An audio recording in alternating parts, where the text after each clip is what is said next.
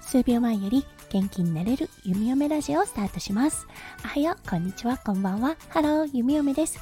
このラジオはオーストラリア在住19年の弓嫁が日々のハッピーや発見を声に乗せてお届け、ふわっとトークラジオです。今日は6月28日火曜日ですね。皆さんどんな火曜日の午後お過ごしでしょうか？弓嫁はね、実は昨日オンコールだったんです。そしてね、朝の4時になってしまったんです。電話。はいそして病院に駆けつけました。そこから朝のスタッフが来る7時まで弓嫁は連続してお仕事をしているような状態でした。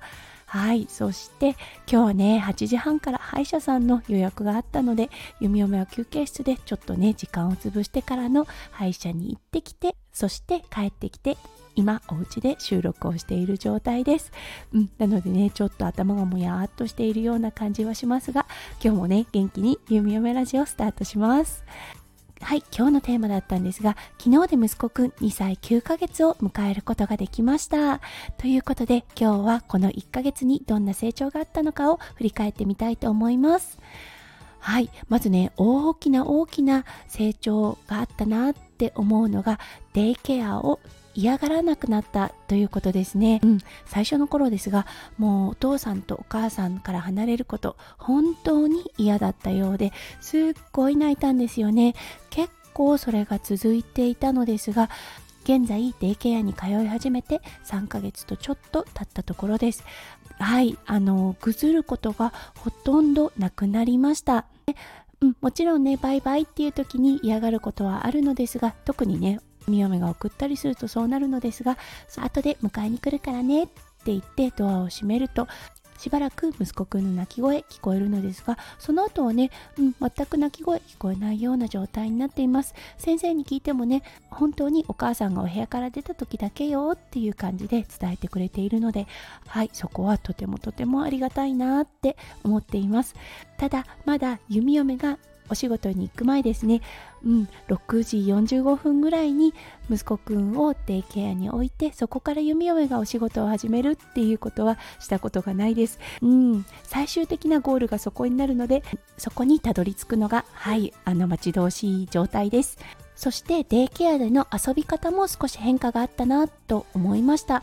前はね全くお友達と交流ということができなかったのですがそう最近になってねお兄ちゃんに近づいてみたりお兄ちゃんにねハグを求めてみたりとねそう周りのお友達に興味を持ち始めてくれたようです。はいここもね大きな成長だなって思います。はいそしてもう一つとても大きな成長。これは言葉です。はい先月の配信でも少し触れたのですが言葉が文章で作れるようになってきたところです。うん、文章でお話ができるようになったということでお互いの意思疎通が本当に楽になりました。息子くんの伝えようとしていることが弓嫁にどうしても伝わらなくって感触を起こしていたことがあったのですが今はねそれが大幅に減りました。そうそしてこれも大きな要因とはなると思うのですがイヤイヤ期が落ち着いてきた感じがしますそう3歳を目の前にしてうん、現在ね大きな大きな感触を起こすことがなくなりましたね。うん、もちろんね、例えばおもちゃ屋さんで帰るとき、これはね、泣きます。うん、仕方ないといえば仕方ないですね。うん、なのでおもちゃ屋さんに行く時はなるべくね次のプランも立てているようにしています。そう例えば次はお昼っていうことでお腹が空いたねそろそろご飯を食べに行くよっていう感じで言うと案外すんなりとうんと言ってくれたりします。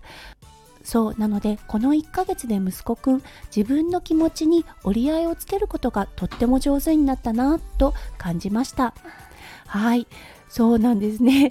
うん、あの今隣で弓嫁のことをしっかりと見つめながら、はい、音を立ててみようか立ててみないかというような状態になってます。うん、あのうん、あと5分よと言ってたんですが5分待つことはちょっと難しかったようです。はい。ということでそろそろ配信の方閉じさせていただきます。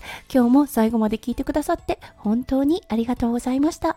皆さんの一日がキラキラがいっぱいいっぱい詰まった素敵な素敵なものになりますよう弓嫁心からお祈りいたしております。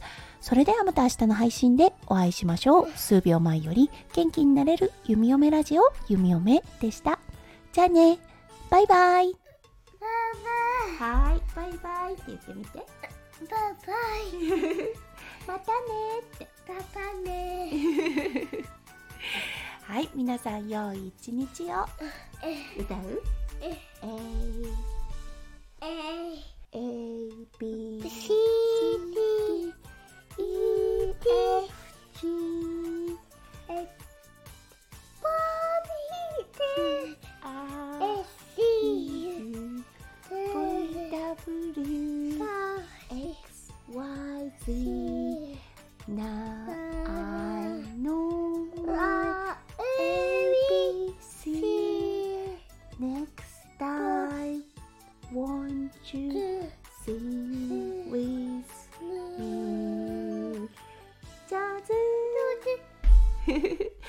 バイバーイ。バイバイ。